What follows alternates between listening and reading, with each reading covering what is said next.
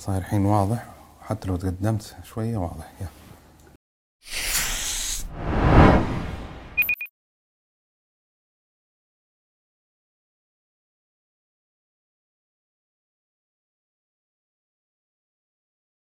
أتمنى يحاول الشيخ عبد الله العجيري يبتعد عن الإنجليزية إلا في المصطلحات الأجنبية التي لا يوجد لها ترجمة.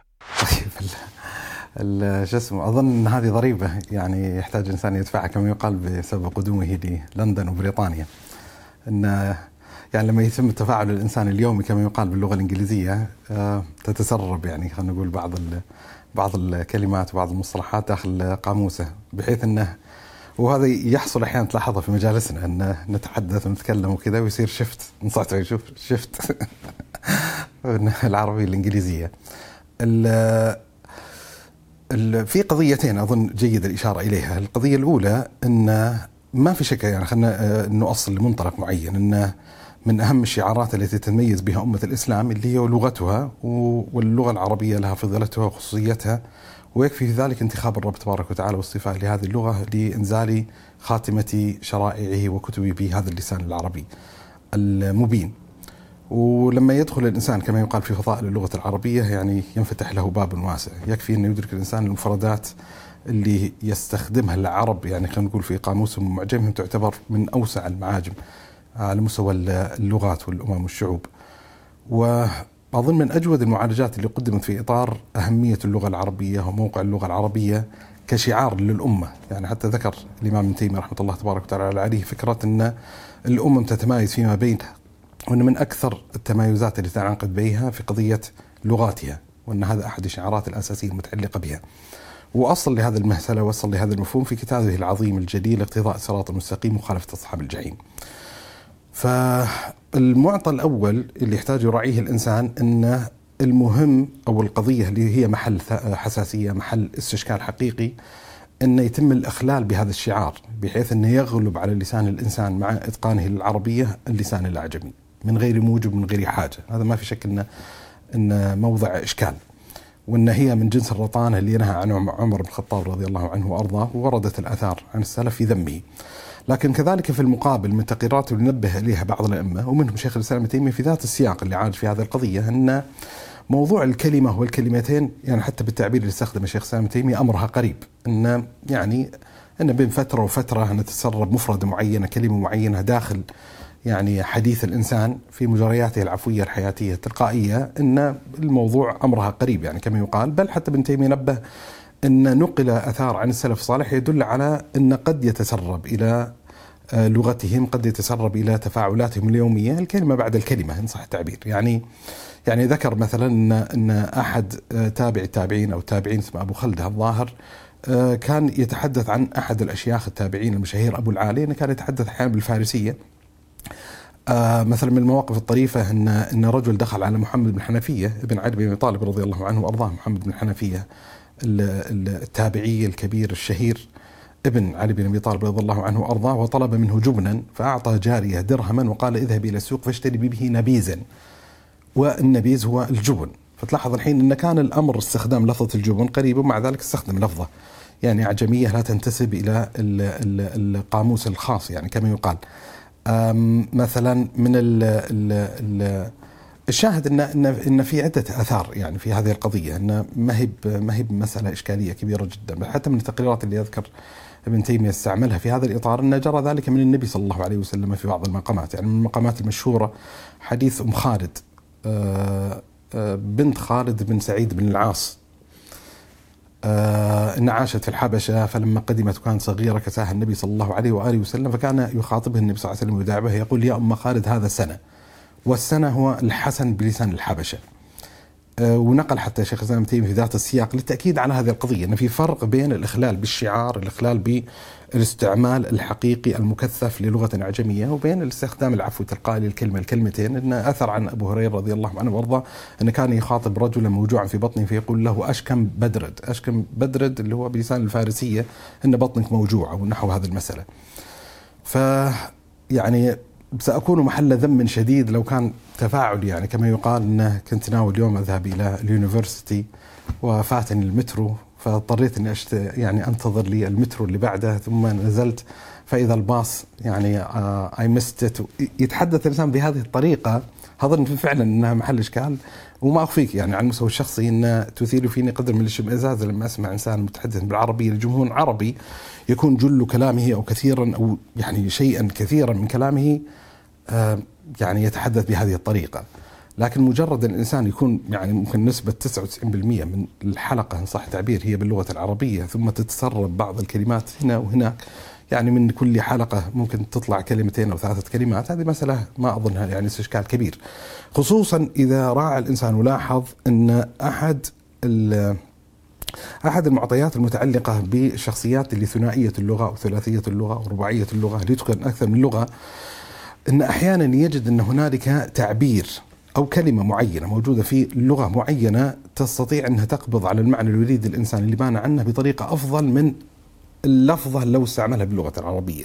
يكون لفظة معينة لها خلفياتها مثلا آه، في السياق الاجتماعي في مثلا في اللغة الإنجليزية على سبيل المثال. فإذا أخذ اللفظة هذه ووضعها يجد الإنسان أنها هي أقدر في التعبير عن مكنون نفسي. يعني في نهاية المطاف ال ال الكلام يعني كما عبر ابن مالك كلامنا لفظ مفيد كاستقم فالكلام هو اللفظ المفيد للمعنى. فأصالة الكلمة عائدة إلى المعنى واللفظة مستعملة للتعبير عن هذا المعنى. فأحيانا يد الإنسان لفظة معينة موجودة في معجم غير العربية قد تقبض على ذلك المعنى بطريقة أوفق بطريقة أفضل.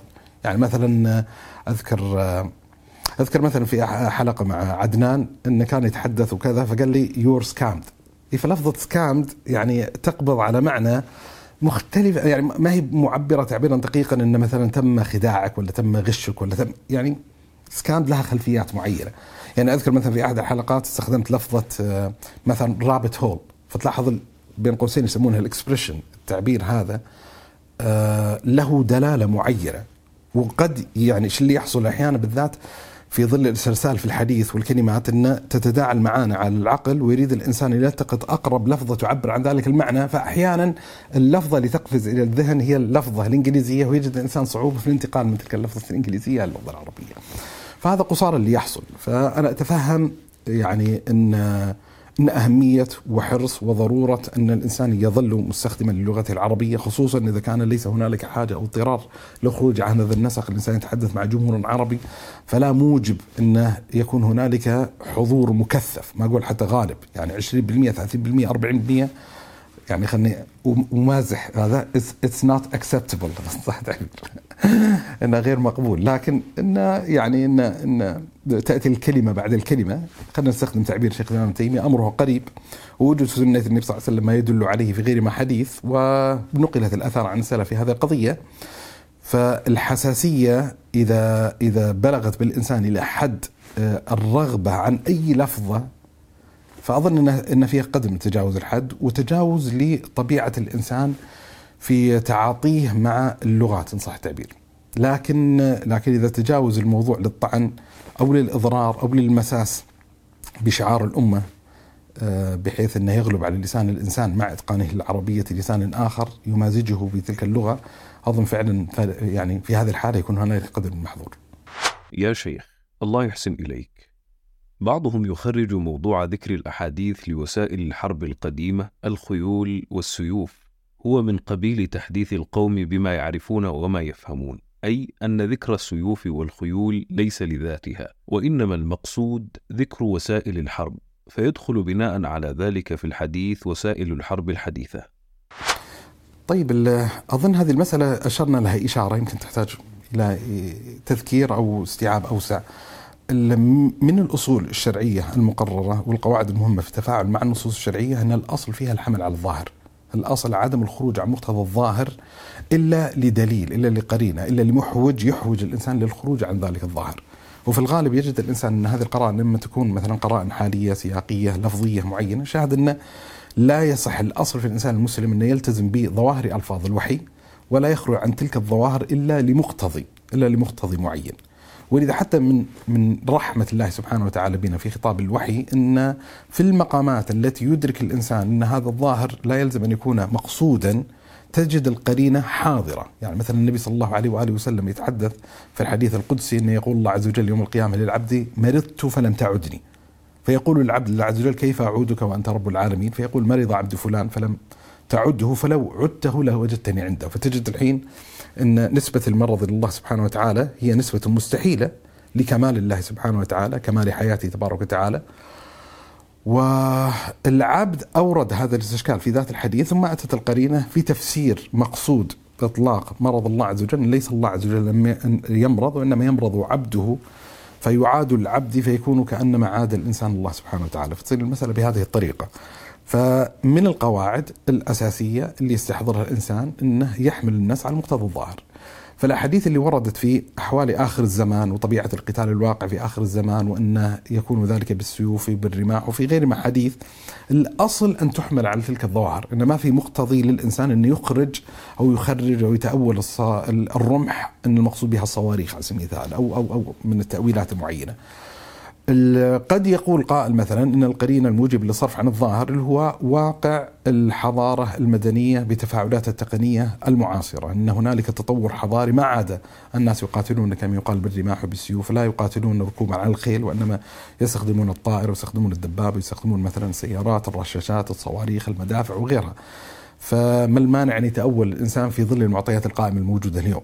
فالمشكلة إن استخدام الحالة المعاشة اليوم كقرينة صارفة لتلك الدلالات أظن أنه لا يصح لأن لا يعرف الإنسان السياقات الحضارية المدنية التقنية لتعيشها البشرية في ذلك المستقبل.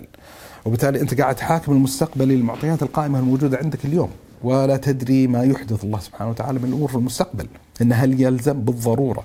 يعني بالعكس الحين مفترض الإنسان إن ينزع من نصوص شرعية ملحظ إن أحوال المستقبليات ستكون أحوال البشرية في تفاعلات التقنية مختلفة عن سياق المعاش اليوم.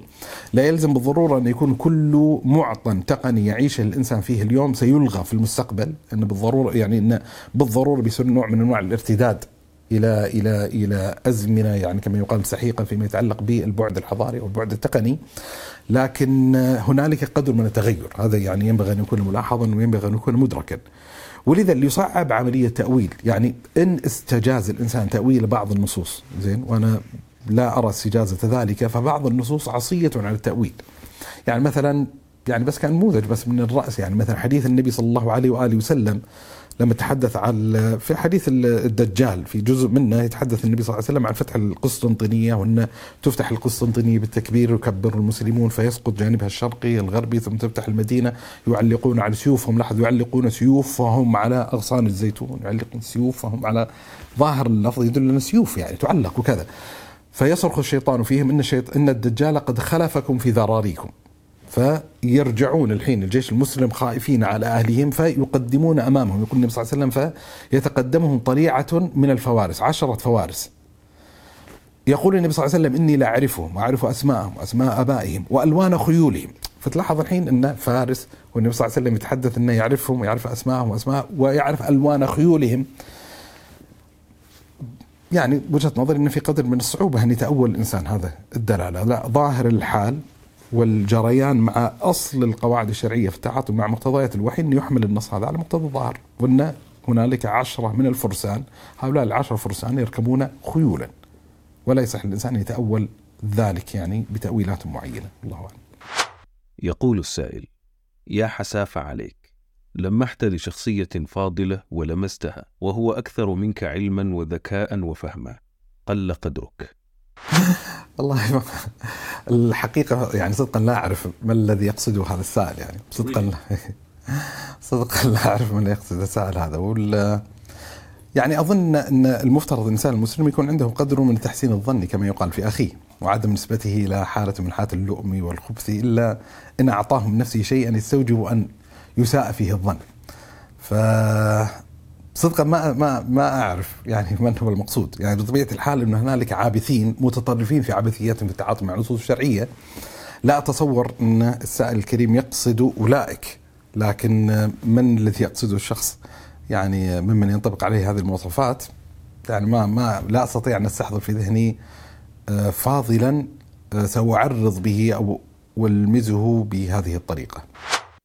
والله يا شيخنا بعد اطلاعي على الأحاديث التي تحكي عن قيام الساعة وعلاماتها لا أرى سوى أن أحوال الأمة تتجه إلى الأسوأ كما ذكرت عن حذيفة ليأتين عليكم زمان خيركم فيه من لا يأمر بمعروف ولا ينهى عن منكر. وبالنظر إلى زماننا الذي كثرت وتتكاثر فيه هذه المظاهر أصبحت لا أرتقب إلا الأسوأ. فكيف أعالج هذه المسألة يا شيخنا؟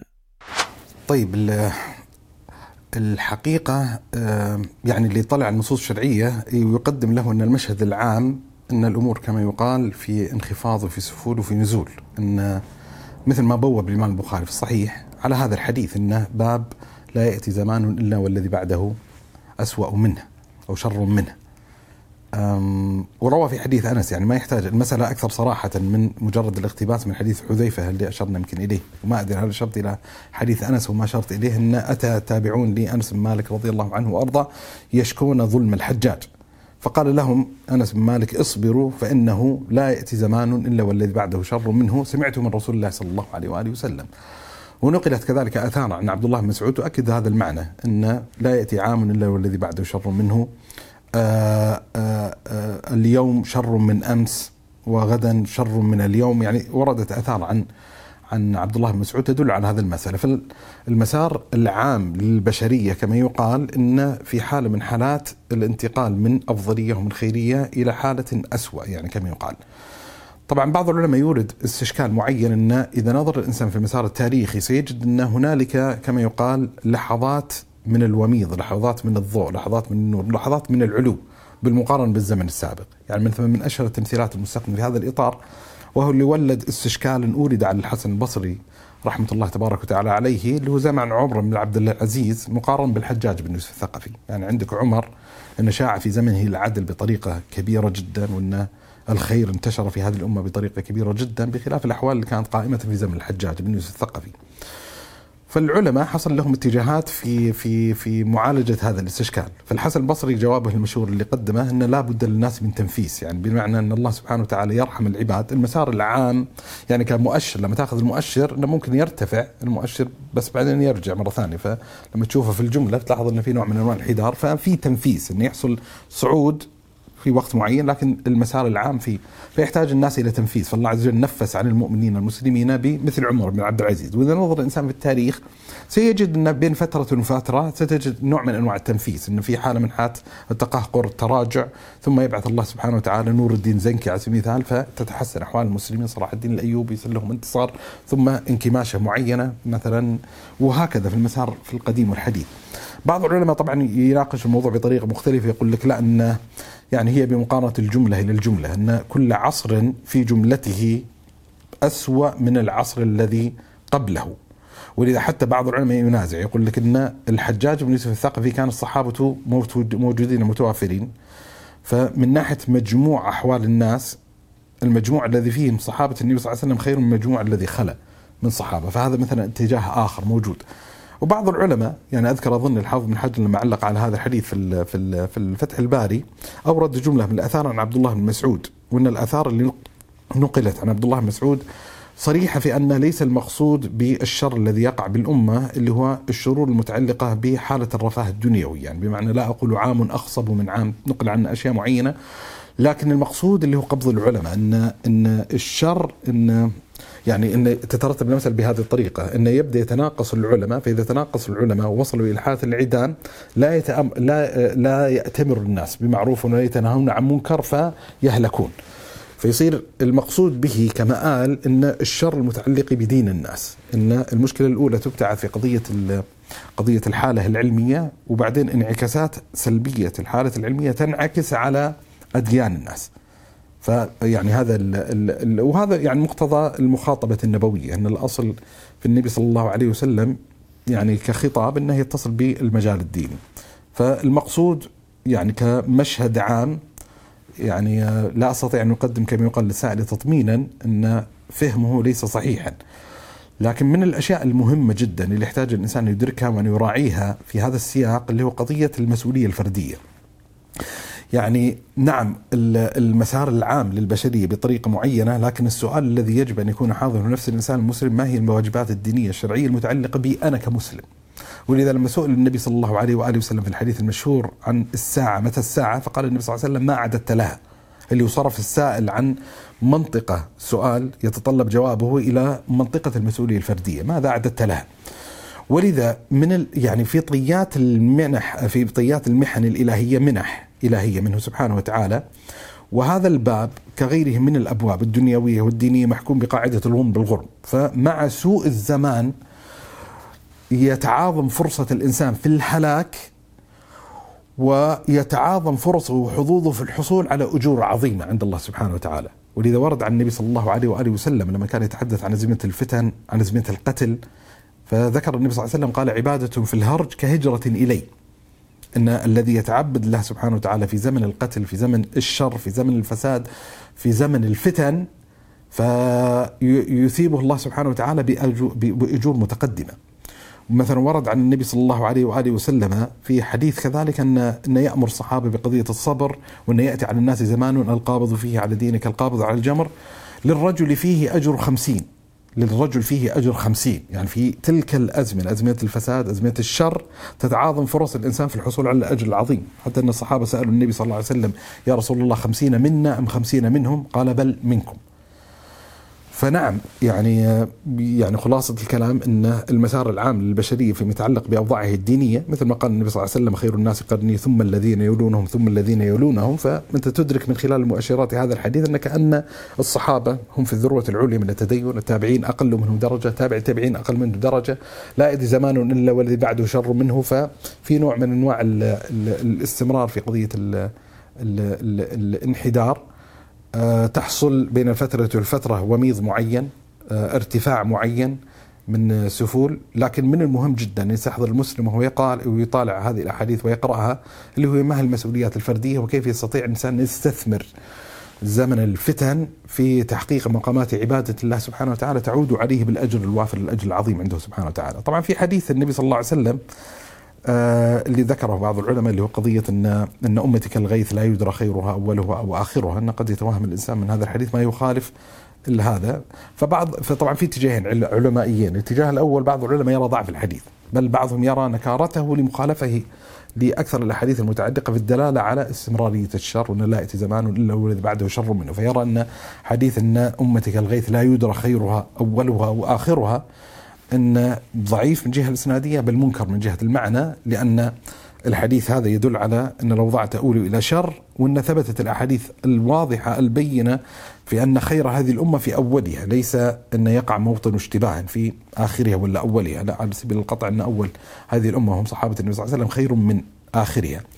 وبعض العلماء يقول لا ليس المقصود آه هذا المفهوم وإنما مقصود النبي صلى الله عليه وسلم عند من صححه اللي هو الإشارة إلى بقاء الخير في هذه الأمة إلى بقاء الخير مطلقا وليس المقصود به آه، المعارضة بين هذين المقامين. فأنا أميل إلى إلى قدر من النكارة في هذا الحديث لكن إن سلم بصوابيته فهو لا ينازع المعنى الذي ينبغي أن مستقرا واضحا أن المشهد العام فيه مشكلة وأن من المهم جدا أن يراعي الإنسان اللي هو معطيات المسؤولية والعبادة الذاتية. عفى الله عنك في مسألة ثبوت الأحاديث أطلقت عبارات من جنس على الإنسان أن يتحقق من صحة الحديث إلى آخره، ولم تنبه إلى أن علماء الحديث قاموا بالواجب في هذا الباب وهم المختصون الذين يرجع إليهم فضلا عن كونك خلقت شبهة الثقافي الكذاب ولم تشبعها جوابا. كما أنك أشرت إلى مسألة غرابة ونكارة الحديث ولم تنبه إلى ضوابطها. إذ قد يستنكر العامي ما هو صحيح وثابت لضعف عقله أو تحت ضغط ثقافة معينة إلى آخره فلينتبه لذلك. والسلام عليكم. طيب ما أخفيك أن أشعر أن الساحل الكريم عنده قدر من الحساسية المفرطة أحيانا وأن هنالك غيبة لبعض القواعد المهمة جدا في الصحابة في محاكمة كلام الناس وكلام البشر إن من الضروري جدا أن يحاكم الكلام في ضوء كما يقال قائله. الإمام ابن القيم رحمة الله عليه في كتابه مدارج السالكين لما كان يناقش بعض الإطلاقات اللي جرت من كلام أبي إسماعيل الهروي كان يقول في بعض المقامات أن الكلمة الواحدة قد يطلقها الصديق والزنديق يريد به هذا محض الإيمان ويريد بذلك محض الكفر. وبالتالي في فرق بين يعني العبارة قد تكون عبارة واحدة لكن تحاكم هذه العبارة في ضوء المتحدث بها في ضوء المتكلم بها فضروري جدا أن يتنبه إلى هذه القضية. إيه، فالكثير من الاعتراضات اللي قاعد يقولها السائل هي مبنية على على مجرد تجريد العبارة عن سياقاتها وعن المتحدث بها. يعني هل يتصور السائل الكريم أني أنا شخصيا آه لما أقول أنه يجب على الإنسان أن يتثبت من صحة الحديث أن أنا أدعو الجاهل الذي لا يتملك أدوات التصحيح والتضعيف أنه يمارس هذا الدور بحيث ان أنبه وأذكر أن لا العلماء قد كفوا ووفوا جزاهم الله خير، أنا أذكر بالقواعد الكلية المتعلقة بهذا الباب. بطبيعة الحال لما أقول التثبت اللي هو الرجوع يعني إما الإنسان إذا كان متمكنا علميا يمارس هذا الدور ذاتيا وإذا لم يكن متمكنا به غير متملك لادواته يعود إلى أهل العلم. فمما يقبح أصلا في الكلام اللي هو ذكر المحترزات البدهية يعني كما يقال. يعني لما أقول إن لابد أن يتعرف الإنسان على الحكم الشرعي فتخيل واحد يقول لك إنه من أنت حتى تتعرف على الحكم الشرعي؟ تدعو الناس للتعرف على الحكم الشرعي؟ يقصد يعني إن إذا كان هو يستطيع أن يجتهد وينظر ويستنبط الحكم الشرعي يرجع إليه. إذا ما استطاع ذلك يرجع إلى أهل العلم كما قال الله عز وجل فاسألوا أهل الذكر إن كنتم لا تعلمون. فمن الأشياء يعني يعني ما يناسب الاستدراك بذكر المحترزات البدهية يعني كما يقال. يعني النبي صلى الله عليه وآله وسلم مثلا يقول من قال لا إله إلا الله دخل الجنة. آه، يقول النبي صلى الله عليه وسلم لا يدخل الجنة كان في, من كان في قلبه مثقال ذرة من كبر. طيب هذه النصوص هل يفهم أحد من أهل العلم إطلاقياتها بهذه الطريقة؟ ولا يفترضون يعني أن مما يقبح في الكلام اللي ذكر الاشتراطات البدهية؟ يعني ما يصلح النبي صلى الله عليه وسلم في كل مقام يتحدث فيه في مقامات الوعد والوعيد أنه يروح يذكر أن من قال لا إله إلا الله دخل الجنة بشرط توفر الشروط وانتفاء الموانع مثلا. لا يدخل الجنة من كان في قلب مثقال كذا. لا يؤمن أحدكم حتى يحب لأخيه ما يحب لنفسه بالشروط الموانع. وتستمر المسألة بهذه الطريقة. فالموضوع يعني ما أخفيك ان في قدر من الغرابة، يعني قدر من الغرابة من جهة انه إنه يفترض محترزات معينة مفترض أن تكون حاضرة كالبدهية. أه، شبهة المختار بن ابو عيد الثقفي والله ما ما أعرف بالضبط من الذي يقصد السائل الكريم يعني إذا كان يقصد ان حكيت قصة أنا أذكر كأني ذكرت قصة إن أن أه، أه، اقترب المختار بن عبيد الثقفي من أحد الرجالات المنسوبين للحديث فطلب منه أن يكذب في حديث أنه هو وصي لآل النبي لآل بيت النبي صلى الله عليه وسلم من بعده والآخذ بثأرهم. فقال له ذلك يعني المنسوب يعني إلى التحديث وغيره قال يعني آه انظر من شئت من صحابة النبي صلى الله عليه وسلم أفعل ذلك لك أن أكذب عليه. فقال لكنه عن النبي صلى الله عليه وسلم أوثق بالنسبة إليه فقال ولكنه يعني في العذاب أشد. فيذكرون العلماء على سبيل الطرافة. فإذا كان المقصود بالشبهة أن ان أن تمرر رساله أن كثر الوضع في حديث النبي صلى الله عليه وسلم وتسربت الأحاديث الموضوعة إلى دين الأمة فهذا بطبيعة الحال ليس مقصودا، هذا بطبيعة الحال ليس مقصودا. وإن لو قدر أن هذا الرجل افتعل حديثا يتعلق بالمختار بن ابي الثقفي فعلماء الإسلام قد صفوها حتى أن يعني كثير من تلك الأحاديث ليست داخلة في مجال التداول العام فضلا أن كثيرا منها قد صفيت ونقيت وأبعدت أصلا عن الذاكرة كما يقال الجمعية العلمائية وغير العلمائية. فيعني من القواعد اللي بس أذكر بها وأنبه إليها اللي هو ضرورة أن يحاكم الكلام إلى المتحدث به فلا ينسب إليه معنى يدرك السائل بداهة أن أن المتحدث به لا يقصد هذا المعنى وأن أخذ الموضوع إلى هذا البعد يعني لا أظن حتى عامة المستمعين لهذه الحلقة فهموا من الكلام. لما أقول مثلا ضرورة التثبت من صحة الحديث النبوي إن أنا أدعو كل مسلم من أفراد المسلمين انه ينظر في أسانيد أحاديث النبي صلى الله عليه وسلم ويتأمل فيها ويدرس أسانيدها من غير تملك أصلا الأدوات المتعلقة بهذه المسألة ثم هو يحكم عليها. بمعرفة ما يتعلق باتصال إسنادها بعدالة رواتها بضبط رواتها ويضمن بعد ذلك عدم وجود الشذوذ والعلة في ذلك الأحاديث. سبحان الله كل هذه المعلومات والكتب والمجلدات والموسوعات عن اليهود وفلسطين هل يا ترى المجاهدين في فلسطين أضاعوا أوقاتهم بالقراءة عنها؟ لو اتجهوا إلى هذا الطريق ما هز سيف في فلسطين ولا أطلقت رصاصة؟ لا يفهمن أحد من كلامي أنني ضد القراءة والإحاطة بأمر معين أو مجموعة أمور وفهمها واستيعابها ولكن ليس بمعنى الاستغراق وإضاعة الأوقات. طيب اليوم شكلها الأسئلة كلها مشاكل يعني ان فيها قصف. شو اسمه؟ ما أخفيك أنا لما كنت أقرأ السؤال يعني آه، كان احضر في نفسي كما يقال جوابا فلما جيت ولكن لا يفهم من كلامي شعرت يعني إنه غلب علي مزاج آخر إنه ما أدري ما هو المسبب إن كثير من الناس يحب افتعال المشكلات يعني كما يقال.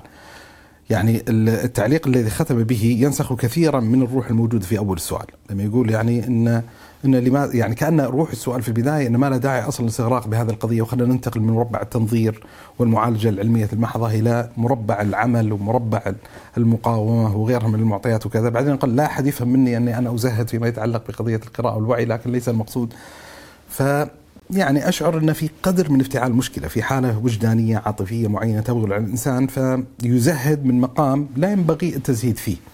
خصوصا وهذا المشكلة لا أعني بها خصوص السائل لكن كثير ممن يكون عنده هذه الروح. يعني الروح اللي هو مجرد ما تذكر الناس مثلا بمعطى معرفي بمعطى علمي حتى لو كان مفيدا لكن قد لا يكون في سلم, سلم الأولويات الدينية الشرعية يحظى بمنطقة متقدمة جدا. يقول لك ليش قاعد تشغلنا بمثل هذه الأمور؟ قد يطلق الإنسان إطلاقات حتى لا تليق ولا تناسب إن خلوكم من القشور وتعلقوا باللب آه، دعوا عنكم يعني المفضولات وتعلقوا بالأمور الفاضلة وغيرها.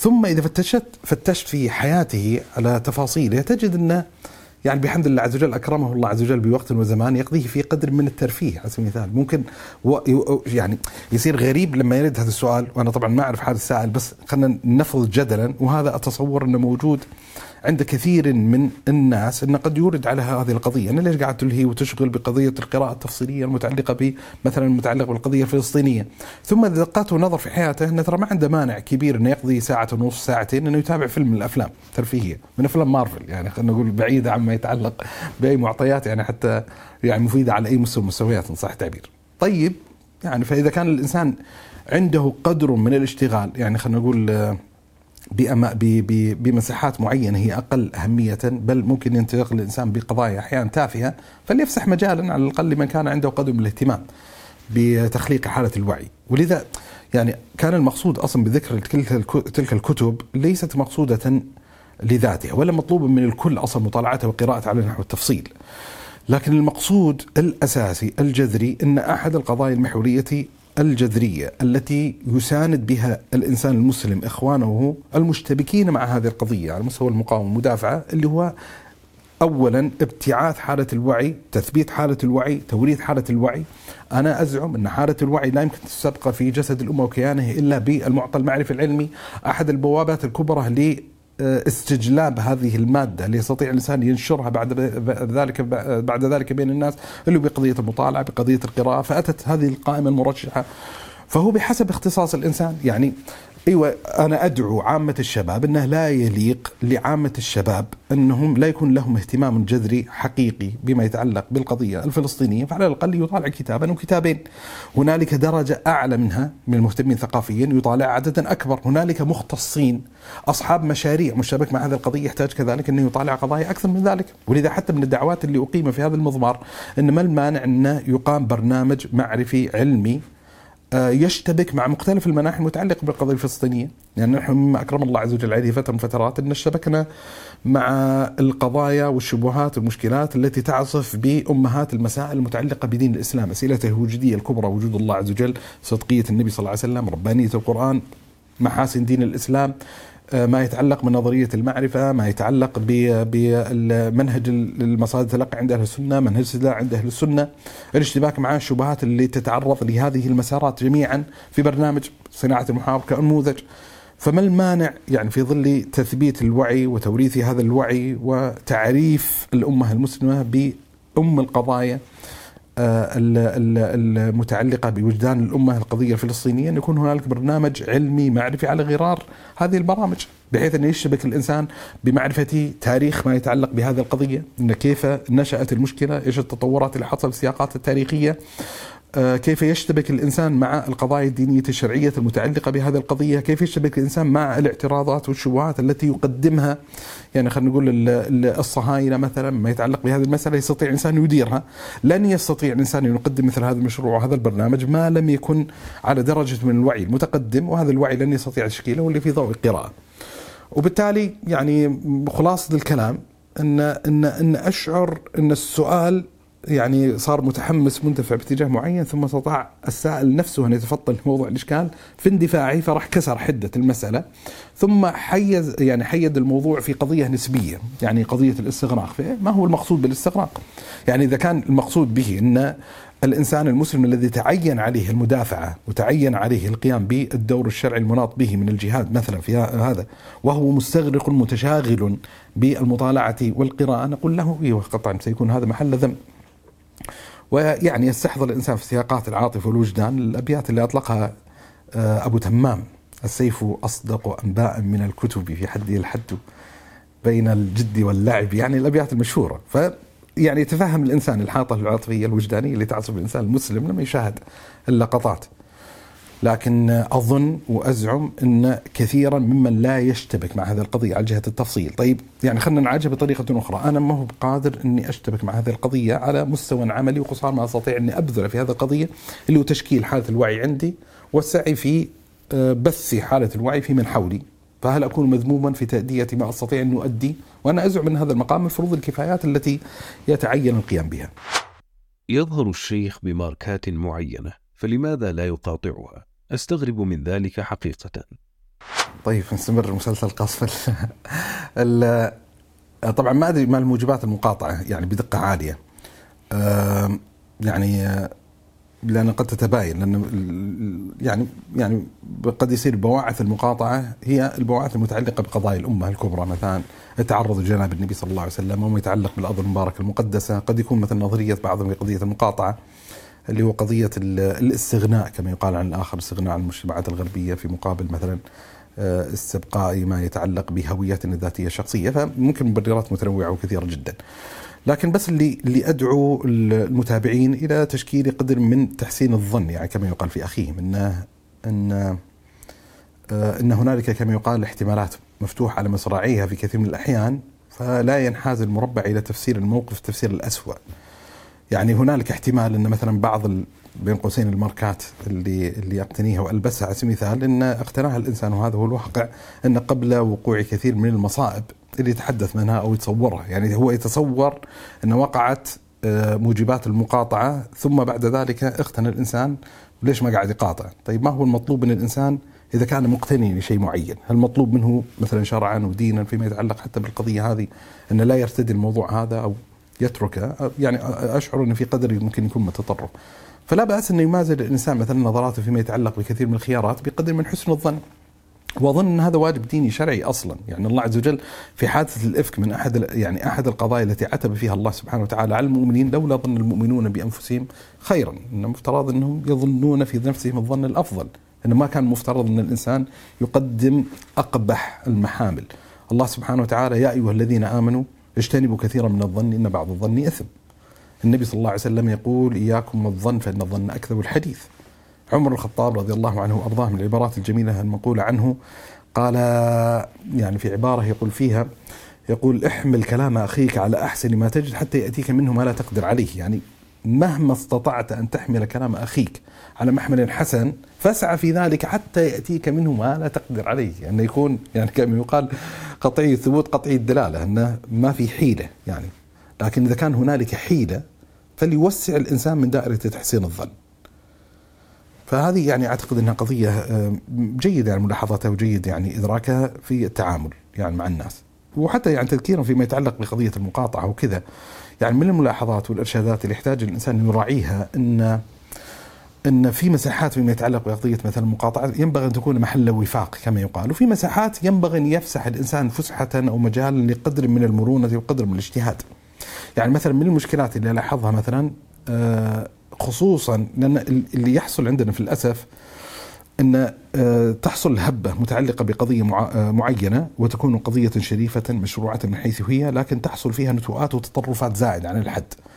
هذا الزيادة هذه الحالة من حالة المغالاة أحيانا تنقلب بالضد وتنقل الإنسان إلى منطقة يعني كما يقال غير معقولة المعنى جهه التفصيل، يعني أشهد من اللقطات الغريبة والطريفة والعجيبة والمضحكة والمؤلمة في نفس الوقت إن مجموعة يريدون مثلا إعلان حالة مقاطعة مثلا بعض المنتجات الغربية. فأذكر اشتروا يعني مجموعة من علب مشروبات غازية معينة شارينها. ثم يعلنون مقاطعتهم كذا ثم يسكبونها فأنا أقول طيب هذا ليس هو المقصود بقضية المقاطعة. إنك إنك تقتني البضاعة وان تتلفها يعني مثلا بنفسك مش هذا مقصود أصالة. فتحصل أحيانا تطرفات معينة، هذه التطرفات وحالة الحماس أحيانا قد تحمل الإنسان على اختيار خيارات معينة قد تجهض أصلا مشروعات المقاطعة. يعني أنا أذكر مثلا فيما يتعلق بالحالة الآنية القائمة الموجودة، اطلعت على بعض القوائم. المتعلقة بقضية المقاطعة، فإذا هي قوائم مطولة جدا، يصعب على كثير من الناس إنه يلتزم هذه القوائم بهذا التفصيل يعني أنا أذكر لما وقعت بعض المصائب وبعض المشكلات وبعض المجازر المتعلقة بإخواننا الإيغور في الصين فجرى حديث عن يعني أذكر كنت في مجلس معين فأحد المتحمسين كان يتحدث على قضية إن لابد من مقاطعة البضائع الصينية. فأنا كنت أتحدث بلغة إن هل تعرف ما هي اللوازم المترتبة على إطلاق هذه الكلمة؟ لابد من مقاطعة البضائع الصينية، الصين هي مصنع العالم. يصعب جدا جدا جدا جدا أن تقدم خطوة عملية جادة في مقاطعة الصين. يحتاج الإنسان أن يوسع من دائرة أفكاره ونظره في الأدوات التي يستطيع من خلالها أن يقاوم. لا يصح الإنسان انه يكون علاجه لكل شيء كما يقال قفاز بحجم واحد يكون عنده لكل مصائبه لكل مشكلاته ما عنده إلا مطرقة طيب لا في سكروب في في يعني في أدوات أخرى يحتاجها في زرادية في شيء معين وكذا تخيل واحد يعني عنده شغلة معينة هي الأداة الوحيدة اللي يفزع إليها آه لما يريد إنه يستخدم. فلما تجي قضية مثلا المقاطعة من الأشياء الضرورية أن تجعل المقاطعة مقدورا عليها معقولة. لا يعني بالعكس أني أرى أن أحيانا من المشاريع التي تقاوم المقاطعة اللي هو نشر مثل هذه القوائم أحيانا المبالغة والزيادة بحيث أن تجعل الإنسان أمام خيار التعجيز، أكثر الناس سيعجزون عن مقاطعة آلاف البضائع. فلما تقدم الخيار بهذه الطريقة كثير من الناس ينحازون إلى مربع عدم مقاطعة شيء، نعود إلى معادله صفريه. وبالتالي مثلا من الأشياء اللي ينبغي أن يراعيها الإنسان فيما يتعلق بالقضية أن في فرق بين يقول الإنسان إن خلنا نرتبها كأولويات معينة. أول شيء ما هي المؤسسات والشركات التي تدعم الكيان المحتل بشكل مباشر بشكل فج دعما ماليا؟ يصير هذا مثلا قائمة معينة. إذا استطاع الإنسان أن يحقق هذا المستوى ويستطيع انتقال المستوى الثاني ما هي الكيانات التي تدعمها معنويا؟ طلعت بيانات معينة تعلن مثلا آه، تآزرها من غير أن تدفع شيئا زائدا عن هذا. تكون هذه الرتبة اللي بعدها. ثم نتوسع في المسألة هذه بحسب المعقولية بحسب القدرة. من القضايا مثلا يراعيها الإنسان ما هي الأهداف اللي يفترضها الإنسان في وجود المقاطعة؟ انه نعم في كثير من الأحيان لا يوجد لا, لا يكون بالضرورة آه إن من أهداف المقاطعة هو البعد الاقتصادي في الإيذاء الاقتصادي فقط وإنما آه إشعار الإنسان المسلم بارتباطه وجدانيا بهذه القضية آه ابتعاث ما يتعلق بهذه القضية في الشعور وفي الحس الاجتماعي العام على الأقل يعني إبعاد قدر من الألم والمعاناة النفسية ان يشعر الإنسان أنه قاعد يشارك ولو بشيء فهذه أهداف مشروعة لكن من المهم جدا أنه أنه ينظر إلى المسألة بقضية فيها قدر من الوعي، يعني أن لا تسيطر علينا وتتحكم بنا العاطفة وتاخذنا بعيدا بحيث أنها قد تضر بأصل المشروع الذي أراد الإنسان أن يقدم عليه. ف يعني هذه يمكن بعض ال بعض ال الإشارات المتعلقة بهذه لكن اللي ابتعث الموضوع اصاله أني أظن أن أحيانا في خضم الابعاد الأبعاد العاطفية الوجدانية يحتاج الإنسان أنه يتأنى ويتريث قليلا وأنه يفسح المجال لقدم تحسين الظن ويفسح المجال إلى مساحة الاجتهاديه معينة أنه ممكن نأخذ ونعطي كما يقال في مساحة بما يعتقد يعني كلا الطرفين يعني قاصدين الخير لهذه الأمة. نسأل الله عز وجل أن يوفقنا ويعيننا على مساندة إخواني بما نستطيع مساندتهم به قول الله تعالى وقضينا إلى بني إسرائيل في الكتاب لتفسدن في الأرض مرتين ولتعلن علوا كبيرا ما رأيكم في الكيان المحتل؟ هل يمثل الإفساد الثاني الذي أخبر الله به؟ طيب يعني بخصوص الآية القرآنية هذا أشوف الموضوع أنه فعلا مرتبط بالحلقة اللي هو اقتربت الساعة إذا نظر الإنسان في تفسير هذه الآية القرآنية في كتب التفسير التراثية. أظن كأنه كأنما هو موضع إجماع واتفاق عند المفسرين المتقدمين من أمة الإسلام جميعا يعني من صحابة النبي صلى الله عليه وسلم إلى إلى العصر الحديث نسبيا اللي هو قضية أن عدم التعامل مع هذه القرآنية باعتباره نبوءة مستقبلية بل باعتباره خبرا عن حدث ماض. يعني الله سبحانه وتعالى قد أخبر بني إسرائيل بأنهم سيفعلون كذا أن أخبرهم في الكتاب. اللي في التوراة. وأن وقع هذا الإفساد الأول ثم وقع هذا الإفساد الثاني وأن لما جاءت الشريعة الإسلامية بالقرآن وحكت هذه الآية فتتحدث عن أخبار ماضية لا تتحدث عن نبوءة مستقبلية. هذا أحد المواضع يلاحظها. ولذا تجد الجدل الموجود داخل الكتابة التراثية التقليدية في تناول هذه الآية أن الحديث مجرد عن طبيعة الإفساد الأول طبيعة الإفساد الثاني. أنا بعضهم يقول الإفساد الأول الإفساد الذي وقع بقتل زكريا. وأن عقوبة الله عز وجل ترتب على ذلك ثم القتل الذي يلحق يحيى. بعضهم يقول لا الإفساد الأول أشعية والثاني ما يتعلق بيحيى أو زكريا. ففي خلاف يعني في تنزيلها على واقعة معينة لكن لا يتنازعون ويختلفون في الجملة بأنه هو حديث عن شيء ماض لا حديث عن وضع مستقبلي. في العصر الحديث مع الإفساد والعلو الذي يمارسه الكيان المحتل في الأرض المباركة المقدسة نشأ قول وبدأ يخرج هذا القول اللي هو قضية أن أن إن هذا هو الإفساد اللي تحدث الله سبحانه وتعالى. ثم يقع الخلاف إن هل هذا الإفساد الأول وسيقول إفساد ثاني ولا هو الإفساد الثاني وإنه وقع الإفساد الأول. يعني مشهور الإفساد الأول عند الأكثر اللي هو إن في إفساد وقع آه، بقتل آه، بقتل يحيى وعاقب الله عز وجل بني إسرائيل بتسليط بخت نصر عليهم. و يعني معروف من بابل ويعني القصة المشهورة الموجودة المبنية على كثير من الأخبار الإسرائيلية. نشأ قول حديث يرى أن إن كان ذلك هو الأفساد الأول فالإفساد الثاني هو الاحتلال الصهيوني للأرض الطيبه المباركه. و يعني ممن ذكر هذا القول لم يكن هو أولهم مش متأكد من ناحية تاريخية اللي هو عبد المعز عبد الستار ثم شاع هذا القول جدا على يعني أحد أشهر الواجهات التفسيرية الموجودة في العصر الحديث الشيخ محمد متولي الشعراوي الشيخ صلاح الخالدي يعني كذلك له تعليق أو كتيب فيما يتعلق بهذه المسألة ان لم يكن واهنا. أه، عبد الرحمن حسن حبرنك الميداني. أه، أظن حسين فضل عباس. الشاهد إن إن إن في عدة أسماء معاصرة وفي عدة أوراق بحثية وعدة اشتباكات متعلقة بهذه المسألة. أه، تتكلم في هذه القضية. من المجالات اللي أنصح بمراجعتها وهي مظنة التجويد على الأقل في الاشتباك العلمي فيما يتعلق بهذه الدلالة اللي هو ملتقى أهل التفسير اظن انه سيجد الإنسان عددا من المقالات الجيدة في التعاطي مع هذه القضية.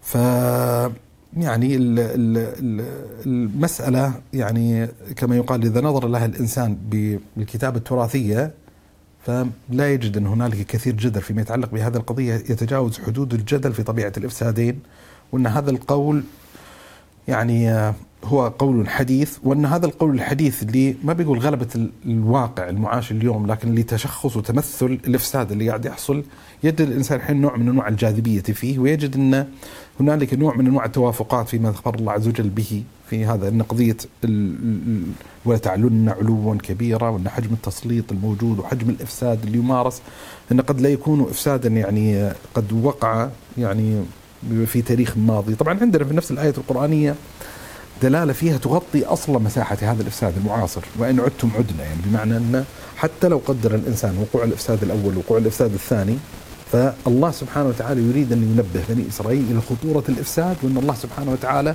كلما وقع منهم هذا الإفساد الكبير فالله عز وجل سيعود بمعاقبتهم فالباب كما يقال مفتوح فما في شك أن الإنسان مطمئن إلى وعد الله سبحانه وتعالى بأنه سيعود عليهم بالعقاب بعد الإفساد الواقع منهم.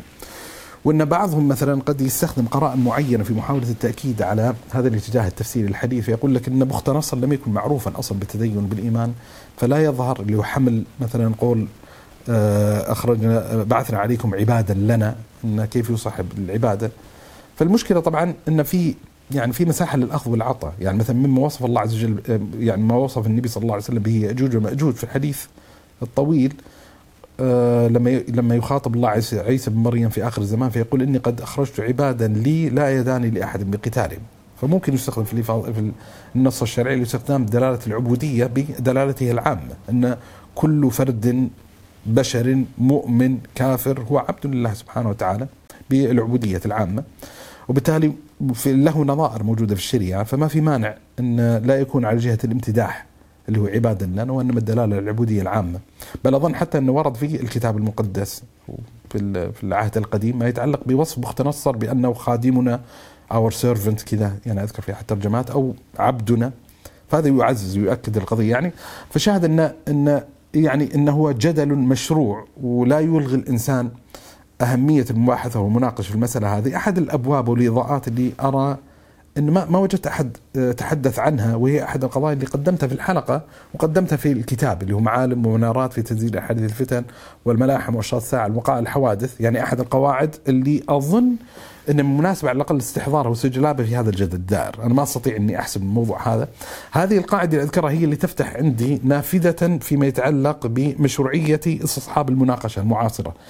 وإلا لو لم أكن مستحضرا لهذه القاعدة لكان الأمر ينبغي أن يكون محسوما في ظل بين قوسين يعني مع التجوز في هذه العبارة انعقاد الإجماع على أن التعامل مع الموضوع باعتباره واقعا تاريخية ماضي وليس نبوءه مستقبلية. اللي هو التفريق بين مقامين، مقام تفسير النص وتنزيل النص. الآن لما ينظر الإنسان في الآيات من سورة الإسراء المتعلقة ببني إسرائيل والإفساد الذي أخبر الله عز وجل عنهم والإفسادين. من ناحية الصنعة التفسيرية بمعنى معرفة دلالات الألفاظ والمعاني اللي أرادها الله سبحانه وتعالى هذا القدر لا يصعب على الإنسان تحصيله. عندنا بعدين المقام الآخر اللي يعبر عنه في المدون الأصولية تحقيق المناط يعني ما هي ما هي المناطات؟ ما هي الوقائع المعينة؟ المخصوصة اللي قصدها الله سبحانه وتعالى بعد إدراك التفسير. يعني عندنا نص النص هذا يكشف لنا عن معنى. فنستطيع عبر الصنعة التفسيرية ندرك ذلك المعنى. بعد إدراك المعنى نقوم بتنزيل هذا النص على واقع معينة. طيب المساحة الأولى اللي هو مساحة إدراك المعنى هذا ليس موضع جدل والإشكال هو الإشكال الحقيقي الأكبر هو في تحقيق المناطات المتعلقة بالواقع. طيب هذه التحقيقات أو التحققات التاريخية اللي تنطبق عليها النصوص أحد القواعد اللي نبهت عليها اللي هو فكرة أن هل يجوز للمتأخر أن يتعقب المتقدم في عملية التنزيل ولا لا يصح له ذلك؟ يعني مثلا وذكرت مثلا أحد الشواهد والامثله ان أن تخرج نار من أرض الحجاز اللي هو قريب من المدينة تضيء لها أعناق الإبل ببصرة. فبالتتبع وجدت عددا غير قليل من أهل العلم ينص على أن المقصود بالنار اللي تخرج من أرض الحجاز تضيء لها اعناق الابل البصرى حدث تاريخي معين وقع في سنة معينة وتتابع مثلا الإمام النووي الحافظ بن كثير عدد من الأئمة تتابعوا على ذكر هذه كتفسير أو ما نقول كتفسير كتنزيل يعني ألفاظ حديث النبي صلى الله عليه وسلم تخرج نار من أرض المدينة أو من أرض الحجاز تضيء لها اعناق الابل البصرى نعرف المعنى. طيب ما هي النار المعينة المخصوصة؟ فقالوا هذه النار المعينة. اتت السخاوي بعدهم فتعقبهم واستدرك عليهم واختار نارا أخرى واقع تاريخي أخرى. ففي مساحة في قدر من المرونة في قضية التنزيل من عدم التنزيل أن قد يتعجل مثلا المتقدم في تنزيل الخبر على واقع معينة ثم ينكشف للإنسان مستقبليا أن هنالك واقع أولى بتنزيل النص عليها. فهذه مسألة أو قاعدة يراعيها الإنسان. طبعا أحد المحترزات أو التحفظات اللي يحتاج يراعيها الإنسان في ظل هذه القاعدة اللي هو موقع الصحابة من الإعراب. يعني بمعنى التنزيلات التي يمارسها صحابة النبي صلى الله عليه وسلم على الواقع لها قدر من الخصوصية. هذه الخصوصية ناشئة من طبيعة تلقيهم للوحي. إن عندهم من نصوص الأخبار المتعلقة بالفتن المتعلقة بالملاحم المتعلقة بشرط الساعة ما ليس متوافر عندنا. وهذا ما برهنت عليه في الكتاب. وبالتالي الحين الصحابي لما ينزل تنزيل معين هل تنزيله هذا ناشئ من شيء من الوحي موجود عنده فهو يمارس عملية التنزيل في ضوء خبر مخصوص؟ ولا هو من قبيل الاجتهاد أو من قبيل الاعتماد على الروايات الإسرائيلية. فإذا قدر خلينا ناخذ كذا لأنه هو يبتدأ موضوع الحكاية المتعلق بقضية الإفساد من الصحابة أنه نقلت مرويات عن عبد الله بن عباس عبد الله بن مسعود وغيره وكذا. فخلينا نفترض الحين أن ترجح عندنا في ضوء البحث العلمي أن هذا مما آه، وظف فيه الخبر الإسرائيلي في تنزيل هذه الوقائع. إن كان الأمر كذلك فيفتح المجال نوع من أنواع الفسحة في الاشتباك والمناقشة. إن لم يكن الأمر كذلك ما كان مترجحا فيضيق باب المحاورة المناقش في هذه المسألة. خلاصة الكلام أن المدونة التراثية كالمتفقة كالمجمعة على أن الإفسادين وقع في التاريخ الماضي. هذا لا يغلق باب توظيف هذه الآية القرآنية في ظل سياقات المعاشة اليوم لأن الله عز وجل قد نص في سياق هذه الآيات وإن عدتم عدنا هنالك جدل معاصر قول ابتعاث معاصر مع يعني الإفساد الواقع من الكيان المحتل اليوم لعدد من العلماء والمهتمين بالصناعه التفسيرية يذكرون أدلتهم. يعني آه، آه، هنالك وجهة نظر ينبغي أن تحظى بقدر من الاحترام والتقدير. أنا لا أرى انه يلغى الاعتبار بالكلية. آه، ومما يراعى فيه هذا اللي قاعد البعد مما يراعى فيه اللي هو النظر في هذه القاعدة اللي نبهت عليه اللي هو بين مقام التفسير ومقام تنزيل النصوص الوحي بعد عملية التنزيل على الوقائع المخصوصة.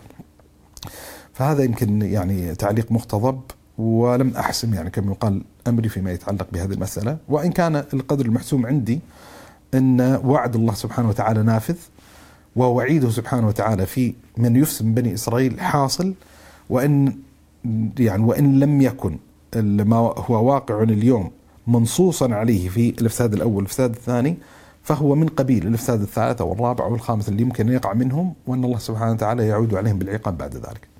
يهشم رأسه أم يهمش رأسه؟ أظن يعني إن لم أكن واهما إن في ما أدري في أي حلقة في أي حلقة أو أي مناسبة ما أدري والله الشاهد آه، يعني إن جرى على لسانه في مقام معين اللي هو يهمش رأسه فهو سبق لسان وبطبيعه الحال يهشم رأسه وأظن يعني في مناسبة أنا بس أحضر أقرب مدلول هذه في حلقة ولا في محاضرة تذكير بأولو القبلتين؟ ما أدري هل تسرب هذا ما مو متأكد. اللي هو فكرة أن ذكرت حديث النبي صلى الله عليه وآله وسلم ان إن النبي صلى الله عليه وسلم راى رأى في المنام رجلين اللي هم ملكين قد أخذاه ورأى جزء من عذابات القبر ومن عذابات القبر إن في رجل واقف على رأس رجل معه حجر يثلغ به رأسه يعني يأخذ الحجر ثم بين قوسين يهشم. مش يهمش يهشم رأسه به ثم يتدهده الحجر يروح فيأخذ الحجر فيرجع البني آدم الأول فيجده رأسه قد عاد كما كان ثم يهشمه ويستمر العملية في هذا العذاب. فإن جرى على اللسان لفظة يهمش رأسه فهذا بطبيعة الحال لا معنى له يصير سبق لسان اللي هو يهشم رأسه. الله أعلم. لدي أخ في الإسلام يجمع الصلوات الفائتة ويقول هذا محل خلاف. يعني طبعا يعني أنا أريد تحسين الظن يعني كما يقال في في الواقع. يعني كان المقصود السؤال على الظاهر على الظاهر اللي هو قضية إنه هو يتعمد تفويت الصلوات عن أوقاتها ثم يدعي إن ذلك جائز لأنه موضع خلاف بين أهل العلم. فهذا يعني هذه مصيبة ومشكلة كبيرة جدا. يعني هو تحسين الظن ان إن يجمع صلوات الفوائت يعني بمعنى انه نام عن عدد من الصلوات ثم يجوز له أن يجمعها. لكن ما أظن إن هذا السائل لأن إن كان يعني إن مقصود السائل إن كان هذا هو الواقع فهو لا يثير اشكالا كبيرا. لكن أظن يعني وأرجو أن أكون مخطئا المقصود به أن يتعمد الإنسان إخراج صلاة عن وقتها بل إخراج الصلاتين بل إخراج الثلاث ثم أنه يجمع الصلوات يعني مع بعض. والمصيبة طبعا الأكبر أنه يفعل هذا الذنب الكبير العظيم وزاعما أن العلماء مختلفين ما بين مجوز وعدم مجوز. يعني من المحكمات الدينية الشرعية المحل توافق بين أهل العلم جميعا أن الصلاة كانت على المؤمنين كتابا موقوتا. يعني لا يتنازع أهل العلم على وجوب تأدية الصلاة في أوقاتها.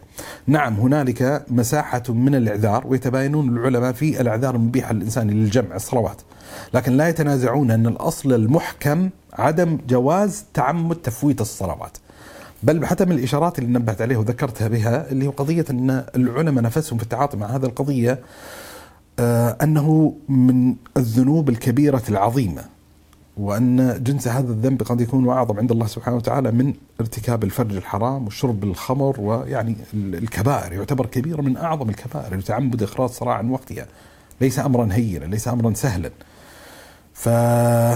فالمصيبة طبعا يعني إن صح الكلام المنسوب إلى ذلك بين قوسين الأخ المسلم ويعني كما ذكرنا في الحلقة أن أصلا في بعض العلماء يرى كفر من يتعمد إخراج صلاة الواحد عن وقتها بعد هذه مصيبة أخرى انه وقع حقيقة في مصيبتين كبيرتين، الكبيرة الأولى العظيمة اللي هو إخراج الصلاة عن وقتها، والمصيبة الكبيرة الثانية الوقوع في شرك وفخ الكذب على الله سبحانه وتعالى. يعني الله سبحانه وتعالى لما تكلم حتى في تراتبية عجيبة في الذنوب الكبار قال قل إنما حرم ربي الفواحش ما ظهر منها وما بطن والإثم والبغي بغير الحق وأن تشركوا بالله ما لم ينزل عليه سلطان وأن تقولوا على الله ما لا تعلمون يعني حتى تراتبيه العلماء ينبهون إن لما ختم الله عز وجل بهذه القضية تدل على خطورة شديدة إن كأن مرتب الذنوب من الأسوأ إلى آه، من الأخف إلى الأعلى. فالقول على الله تبارك وتعالى شيء كبير شيء عظيم. أن ينسب إلى إلى شرعة الله سبحانه وتعالى تجويز مثل هذه الكبيرة من كبائر الذنوب هذا أمر خطير جدا. فحتى يعني سواء كان الإنسان وقع في شرك الفتية للآخر أو في شرك الفتية للذات المبني على قضية الجهل هذه قضية خطيرة جدا. أن إن أن قاعد يكذب الإنسان على الله سبحانه وتعالى قاعد ينسب إلى شرعته ما لم يقله الله سبحانه وتعالى يعني النبي صلى الله عليه وسلم قال لأولئك النفر من الصحابة اللي أفتوا بجهل قال قتلوه قتلهم الله. ألا سألوا إذا لم يعلموا فإنما شفاء العي السؤال. يعني الحقيقة المصيبة اللي واقعة اللي هو المصيبة الجهل المركب. يعني لما يكون الإنسان واقع في شرك الجهل البسيط يسهل عليه أن يرفع جهله البسيط بالسؤال. لكن المصيبة لما يكون الإنسان عنده نوع من أنواع الجهل المركب فيظن أنه يدري وهو لا يدري. ف يعني ما في شك ان ان إن في خطورة يعني يعني عظيمة. طبعا في ممكن مصيبة بعد ثالثة يعني في مصيبة تعمد اخراج الصلاه واحدة عن وقتها في مصيبة مصيبة الفتية والكذب على الله سبحانه وتعالى. وعندك القضية الثالثة اللي هو جعل الخلاف الفقهي أو توهم أن الخلاف الفقهي مرخص ومبيح. يعني كأنه يعني كأن الحوار إذا دار بهذه الطريقة أنت ليش قاعد تفوت الصلوات عن اوقاتها وتجمعها في وقت واحد؟ فيقول العلماء مختلفين في هذه المسألة. إن كان هذا هو مجريات الحديث فكأنه يت يعني كأنه يتكى على مقدمة مفترضة أن العلماء إذا اختلفوا في مسألة معينة فيبوح فيبيح فيباح للإنسان انه يترخص بما اختلف فيه أهل العلم بمجرد الاختلاف. وابن عبد البر وغيره من أئمة الإسلام نقل الاتفاق والإجماع على عدم صحة جعل الخلاف دليلا للترخص. يذكرون هذا. وبحث هذه بحث موسع في ينبوع الرواية الفكرية. في زخرف القول أحد الأقوال اللي عالجناها ما يتعلق بقضية الترخص بناء على الخلاف. أظن إذا لم أكن واهنا في حلقة الحيرة الفقهية تطرقنا لهذا الموضوع. إذا ما تطرقنا له فيمكن أن نتطرق له في حلقات قادمة. فمن المسائل اللي يراعيها الإنسان وهي مسألة يعني جيد إنه فتح بابها كذلك اللي هو قضية إنه لا يصح للإنسان أن يستدل بمجرد الخلاف الفقهي للاستدلال به على مقتضيات الإباحة، إنه دام العلماء اختلفوا يساوي إن الأمر مباح. أه ويعني العبارات الأمة في هذه القضية عبارات متواترة عبارات كثيرة ومتتابعة على قرون يعني أه متطاولة مرحبا بالشيخ أبا منى في حلقة هل اقتربت الساعة تطرقتم لأمثلة وأدلة كثيرة على مظاهر اقتراب الساعة. سؤالي يتعلق بالحديث عن أبي هريرة أن الرسول صلى الله عليه وسلم قال: لا تقوم الساعة حتى تعود أرض العرب مروجا وأنهارا. إلى آخر الحديث. هل صحيح أن ما نراه في وقتنا الحالي من الاخضرار في مكة وأرض الحجاز بالتحديد هي إحدى علامات قيام الساعة المذكورة في الحديث؟ أم أن هذا الحديث له تفسير آخر طيب يعني الحديث ثابت عن النبي صلى الله عليه وآله وسلم والحديث طبعا في شقين يعني في شق يتحدث عن حالة مستقبلية وفي شق يتحدث عن الحالة الماضية أن لفظة تعود يعني أنه واضحة الدلالة في أن جزيرة العرب كانت على هذه الحالة وأن تغيرت هذه الحالة وأنها ستعود في آخر الزمان إلى هذه الحالة فمن جهة معينة إذا نظر الإنسان في الشق المتعلق بالماضي فهي أحد الأدلة الدالة على صدق نبوة النبي صلى الله عليه وآله وسلم لأن المعطيات الموجودة في زمن النبي صلى الله عليه وسلم لا تساعده وتسعفه على إدراك هذه الحقيقة اللي ثبتت بمقتضيات العلم الحديث أن فعلا في لحظة زمنية سحيقة ماضية كانت الجزيرة العربية ملأى بالمروج والأنهار فهذه. طيب اللي حصل يعني في سنوات القريبة أن حصل قدر من استجلاب مادة هذا الحديث للمساحات الخضراء الموجودة في بعض المناطق الموجودة في المملكة بالذات في أرض الحجاز وكذا. نتصور وتشوف انه في خضار وكذا كذا فبعض الناس قد يتوهم إن هذا هو المقصود بحديث النبي صلى الله عليه وسلم. أنا أقول أظن إن هذا يكتنف مشكلتين. المشكلة الأولى إنه لا يظهر لي إن هذا مقتضى ظاهر الحديث أصلا لأن ظاهر الحديث ان تعود مروجا وانهارا ف يعني حتى مع وجود مساحات الاخضرار القائمة الموجوده فهي لا تعبر عن الحالة اللي تحدث عنه النبي صلى الله عليه وسلم مما كانت عليه الجزيرة العربية. لأن واضح أن الموضوع أكثر يعني أكثر عمقا في الواقع الجغرافي والواقع المعاش والواقع البيئي من الحاصل. هذا جانب. ولذا النبي صلى الله عليه وسلم في ظاهر الحديث لا يتكلم على وضعية مؤقتة.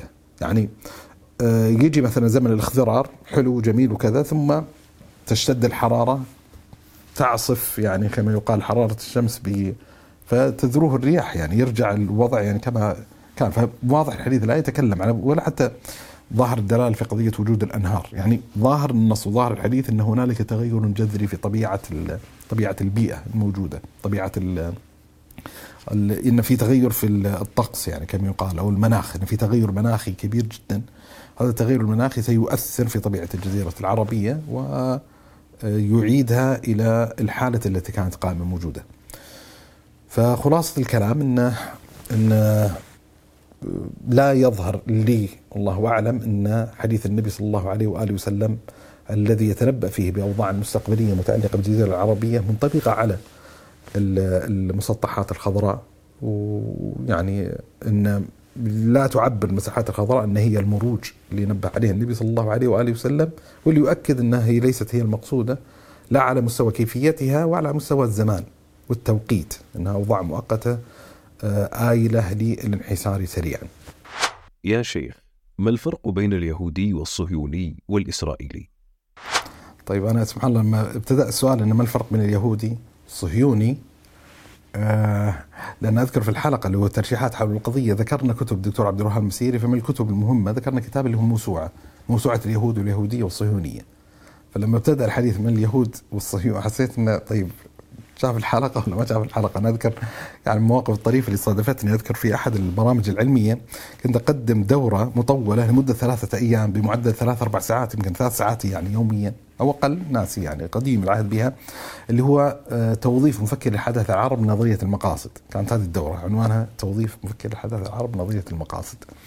فأذكر بعد ما انتهينا من اليوم الأول اليوم الثاني اليوم الثالث فتح المجال لأسئلة الجمهور. فاستقبلت الأسئلة من يعني بعض الأسئلة من الرجال وبعدين النساء ونرجع وكذا فإحدى الأخوات سألت سؤالا ما أنسى ذلك السؤال لأن اوقعني في حرج عظيم اللي هو السؤال آه كيف وظف مفكر الحداثة العرب نظرية المقاصد؟ فانا أقول الحين الدورة كلها ثلاثة أيام وإحنا نتحدث تحت عنوان ان توظيف مفكر الاحداث العرب نظريه المقاصد، فكيف وظف يعني في العرض في حرج يعني كبير جدا، فلما طرح السؤال ذكرني بذلك الحرج، إنه إحنا ناقشنا موضوع الفرق بين اليهود واليهودية والصهيونية، فلما يجي السؤال ما الفرق بين اليهودية والصهيونية؟ طيب قلنا بس ناقص فزين الحمد لله إنه غير الموضوع الإسرائيلي. لكن مما أرى ضرورة تنبيه يعني سواء السائل الكريم أو غيره من السائلين إن هنالك نمطين من الأسئلة، في أسئلة معينة تحصيل الجواب كما يقال في المتناول قريب، يستطيع الإنسان يتناوله ب بعندياته. بحيث إنه يعني يتخفف الإنسان قدر الوسع والطاقة من سؤال الناس، يظل السؤال حتى يعني في الشق العلمي بالذات إذا كان يعني قريب المأخذ فيه نوع من أنواع الذله يعني صح التعبير، ويستطيع الإنسان يغطي مساحة الجهل الموجودة عنده بنفسه.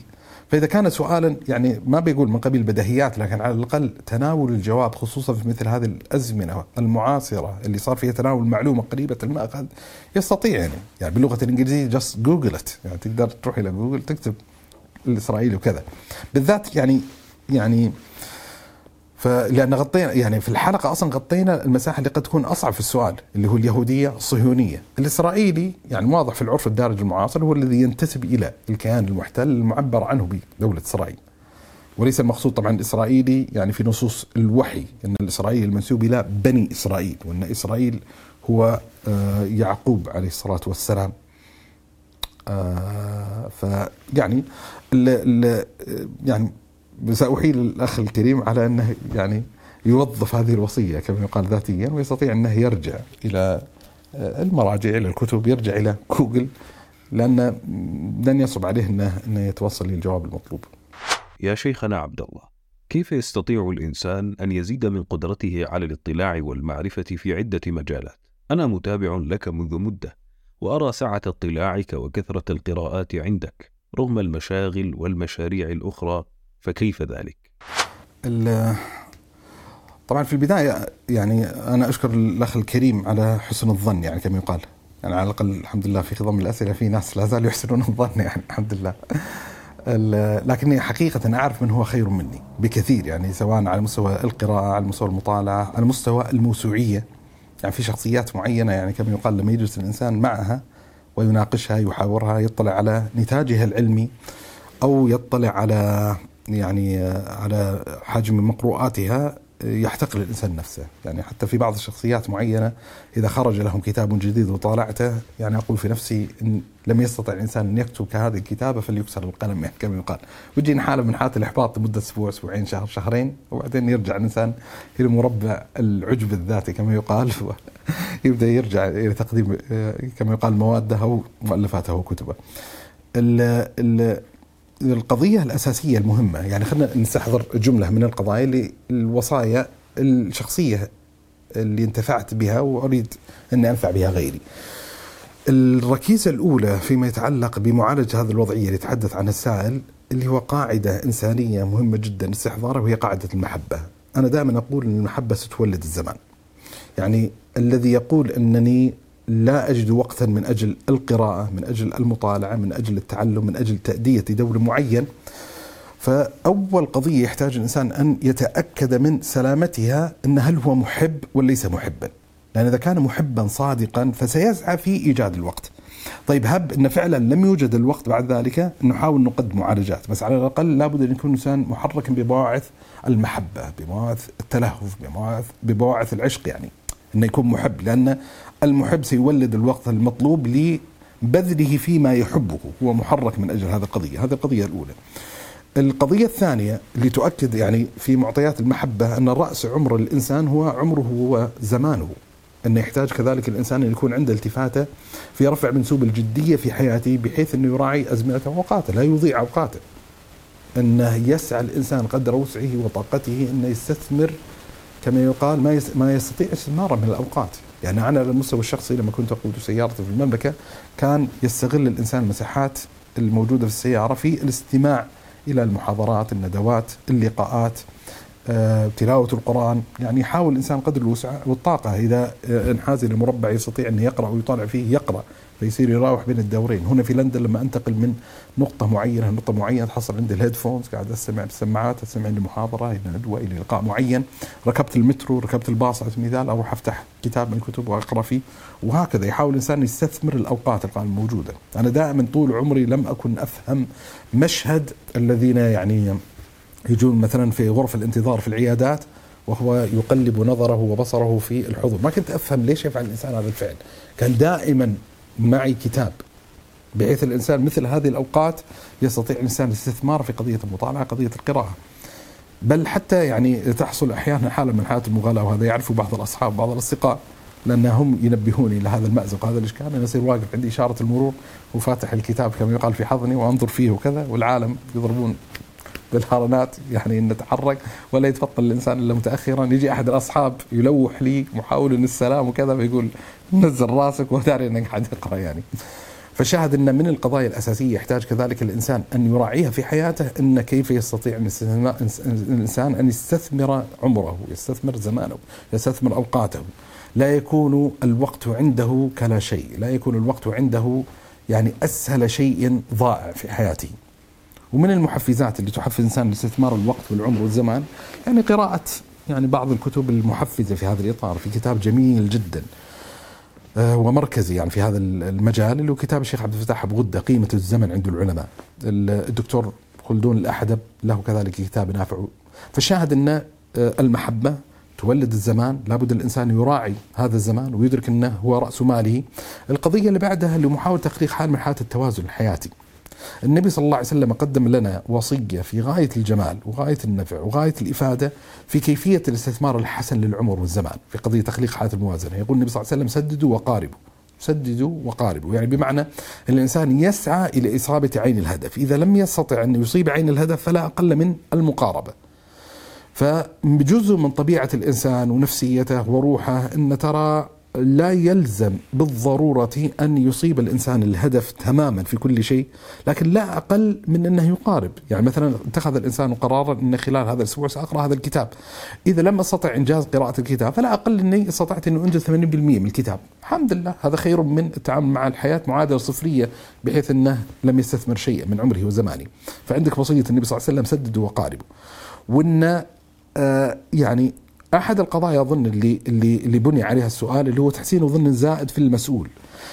وتوهم أن لما يتحدث عن قضية التوازن الحياتي أن الإنسان قد وفق توفيقا تاما لتخليق حالة التوازن الحياتي. وأنا أدرك يعني من من معيشتي ضرورة أن يقع أزمنة من الاختلال بهذه التوازنات بحيث أن قد يغلب عليه شيء معين فيحتاج إلى خبطة على رأسه تذكره كما يقال بحقوق وواجبات في مساحات أخرى فيسعى إلى تخليق حالة التوازن الموجودة بين هذا الإطار وهذا الإطار.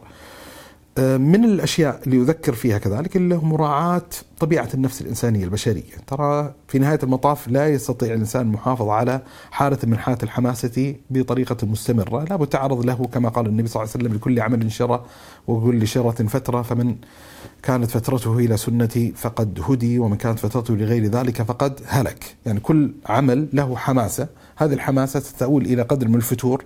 إذا استطاع الإنسان يتخندق في مربع الفتور إلى سنة النبي صلى الله عليه وسلم فهو على رشد وعلى خير. وإذا انخفض عن ذلك فهو من الهالكين. فهذا بعد معين إن لا يتصور الإنسان. يعني ولذا مثلا من الأبيات الشعرية الجميلة إذا هبت رياحك فاغتنمها فإن لكل خافقة آه، أو يعني آه، خفوق. أو يعني الناس البيت لفكرة إن إذا جاءت لحظة الحماسة لحظة الاندفاع استثمر هذه اللحظة.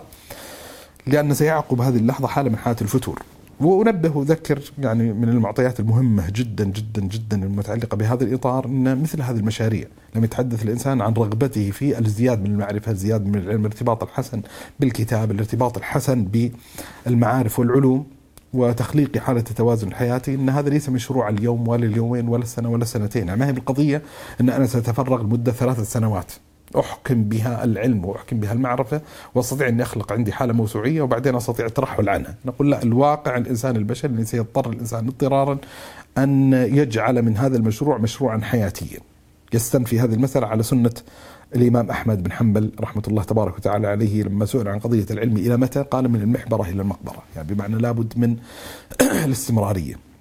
لابد من الاستمرارية، لابد من الاستمرارية، لابد من مراعاة الأولويات يعني يعني في هذا الباب تقديم ما هو أولى على الف يعني ما هو آه، فاضل على ما هو مفضول. يراعي الإنسان مقامات التدرج. الشاهد انه الحقيقة مثل هذا السؤال يفتح افقا انه ممكن يعالج الإنسان هذه المسألة في طريقة مفصلة. لكن هذه مجرد يعني إشارات يعني كما يقال سريعة. يعني يحاول يقدمها الإنسان في إجابة آه، مختصرة مكثفة.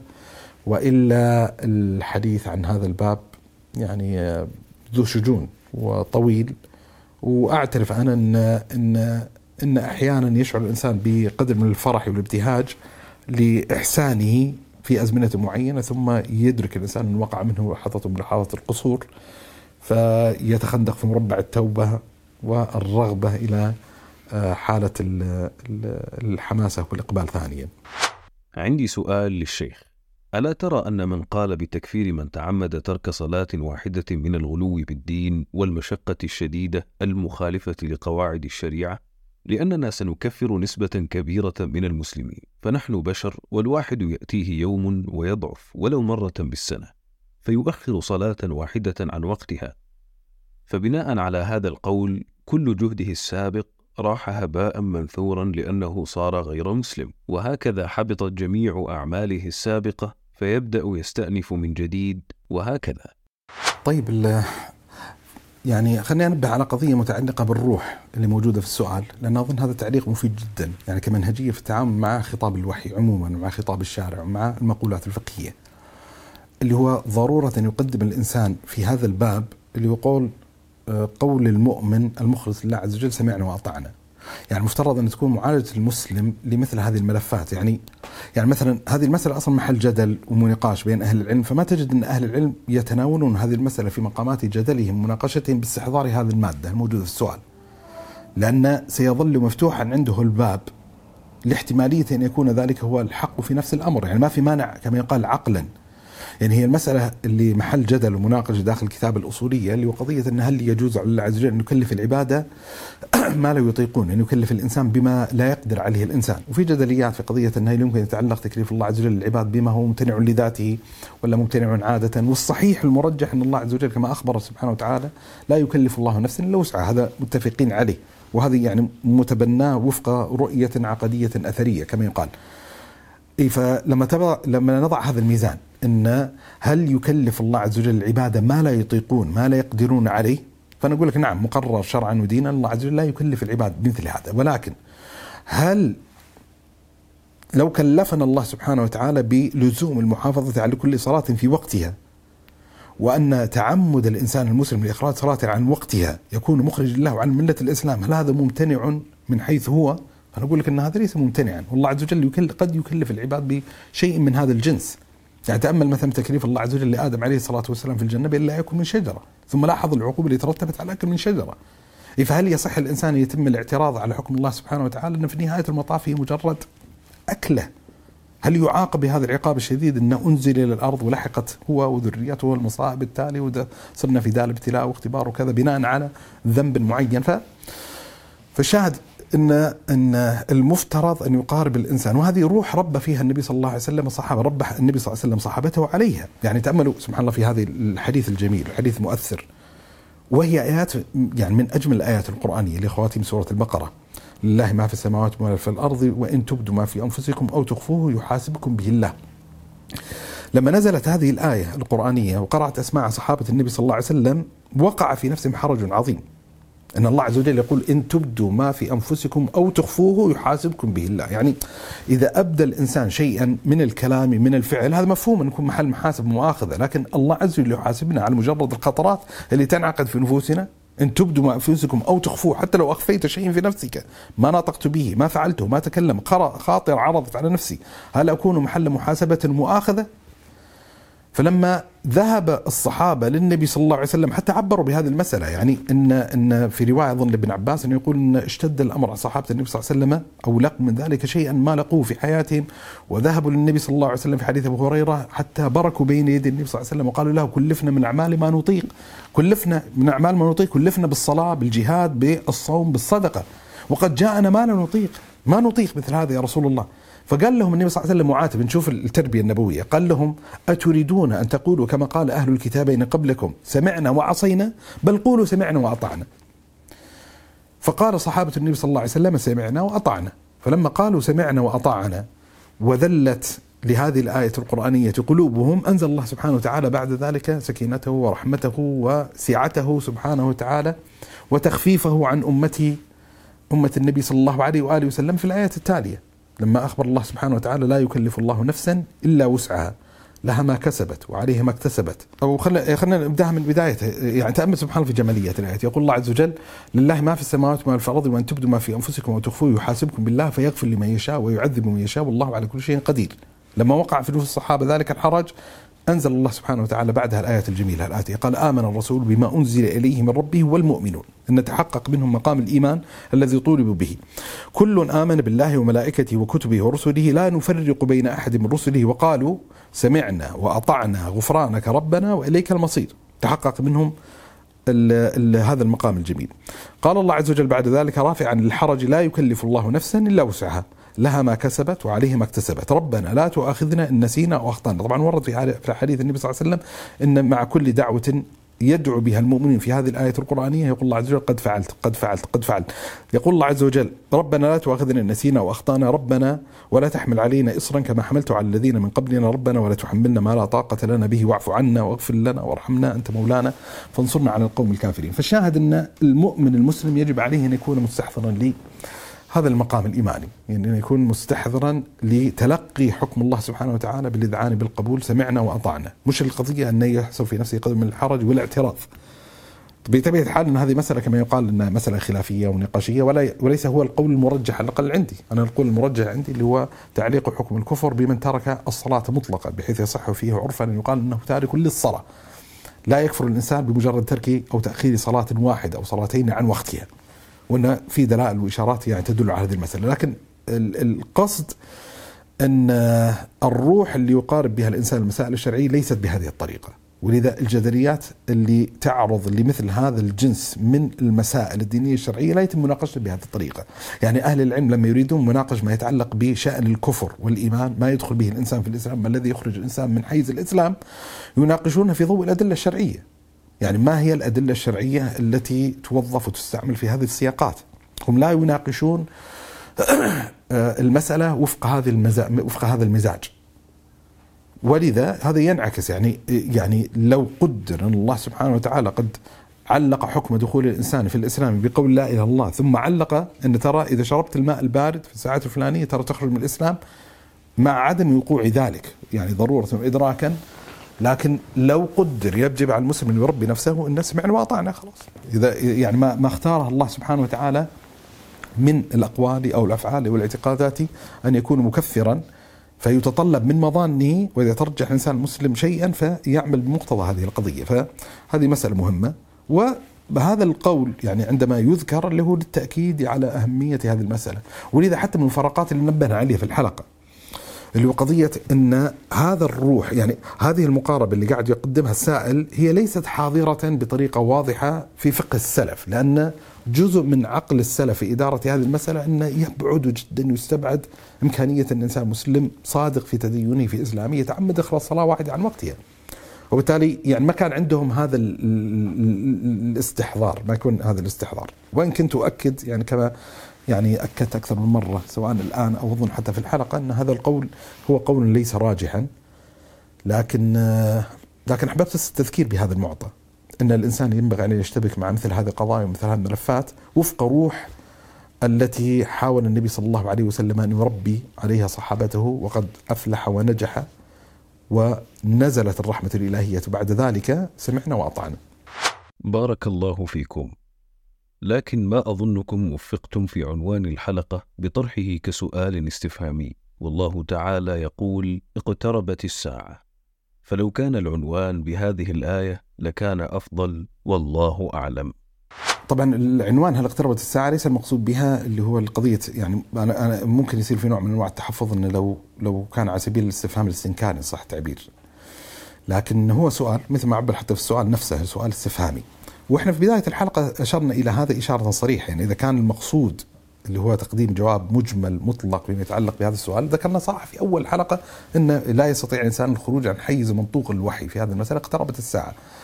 ف يعني لما يتحدث الإنسان عن قضية القرب بالذات ما يتعلق بالقرب الزماني وحتى القرب المكاني لابد يراعي الإنسان معطى معين إن هنالك نوع من أنواع القرب النسبي إن صح تعبير. في نوع من انواع القرب المطلق يعني باعتبار مثلا إنه كل ما هو آت قريب فلما يتحدث الله سبحانه وتعالى اقتربت الساعة وما أذكر والله هل تكلم عن هذه المسألة ما تكلم عن هذه المسألة قضية أن, أن ما هي الاعتبارات التي لأجلها عبر عن قرب الساعة. أن بعضهم مثلا يقول أن كل ما هو آت قريبة وأن القرب باعتبار عودته إلى الرب تبارك وتعالى. فالشاهد أن إن عنوان الحلقة في حقيقة الأمر هو يعبر عن المزاج والروح الحلقة، يعني ما هو موجب طرح الحلقة؟ إن مع الأحداث اللي قاعد تحصل في الواقع هنالك نوع من أنواع التوهم أن الساعة طرقت الأبواب. فاللي ابتعث طرح السؤال، سؤال الحلقة ليس هو الاشتباك والتذكير بالمعطى القرآني، اللي هو الحديث عن الاغتراب المطلق اللي تحدث الله عز وجل عنه في الوحي. يعني السؤال أو موضوع الحلقة كان يدور على فكرة أن هل الأحداث الآنية القائمة الموجودة تدل على قرب مخصوص على قرب متجاوز ذلك القرب المطلق. ان ان إن نفس القلق اللي تكلمنا في بعض الآثار عن التابعين اللي جاءوا لصحابة النبي صلى الله عليه وسلم آه، لما يعبرون عن هذا القلق إن هل خرج المسيح الدجال هل حصل كذا؟ بحيث إن يريد الإنسان أن يرتب الأثر على هذه النتيجة بمعنى أن أن حصل أمر متجاوز حدود التذكير المطلق. يعني نفس المسألة اللي اللي عصفت بالنبي صلى الله عليه وسلم وناقشناها لما كسفت الشمس في زمن النبي صلى الله عليه وسلم فخرج صلى الله عليه وسلم يجر قلقا خشية من قيام الساعة وقرب قيام الساعة. فالحين طيب ما يستطيع يعني ما يستطيع الإنسان الاعتراض على الفعل النبوي يقول له طيب ما في شيء تغير؟ النبي صلى الله عز وجل قد اخبر باقتراب الساعة فنقول لا الاقتراب الساعة المتحدث عنه بالآية مختلف عن ذلك الاقتراب المخصوص الذي قد يتساءل عنه الإنسان لحظة انكشاف بعض أشراط الساعة بحيث انه يريد الاطمئنان إن هل المعطيات القائمة الموجودة على الأرض اليوم تدل على هذا القرب المعين المخصوص ان إن في شيء يتجاوز ذلك الحديث المطلق الذي ينبغي على الإنسان المسلم أن يربي نفسه عليه ويعتقده ويؤمن به باقتراب الساعة. فأظن إن إذا استحضر الإنسان لأن لو قلنا مثلا اقتربت الساعة بيصير مسار الحلقة في أحد خانتين. إما مجرد التذكير المطلق بمبدأ قرب الساعة اللي يتحدث عنه الشارع وان بعثت أنا وكساعه هاتين وكذا أو قد يوهم معنى فاسدا هو الحلقة المقصود إن تشبك وتعالجه. إن في بعض الناس قد يكون عنده نوع من أنواع الشعور انه خلاص الساعة قاب قوسين أو ادنى الآن ستقع الساعة يعني بعد يعني تجوزا 24 ساعة بعد أسبوع بعد أسبوعين بعد سنة. خلاص الآن بتقوم الساعة. فجاءت الحلقة لفرض السؤال هل اقتربت الساعة بهذا المعنى المخصوص؟ وبعدين يصير الاشتباك مع هذه القضية بطريقة معينة وتؤصل القواعد العلمية المتعلقة بهذا الباب. الله أعلم.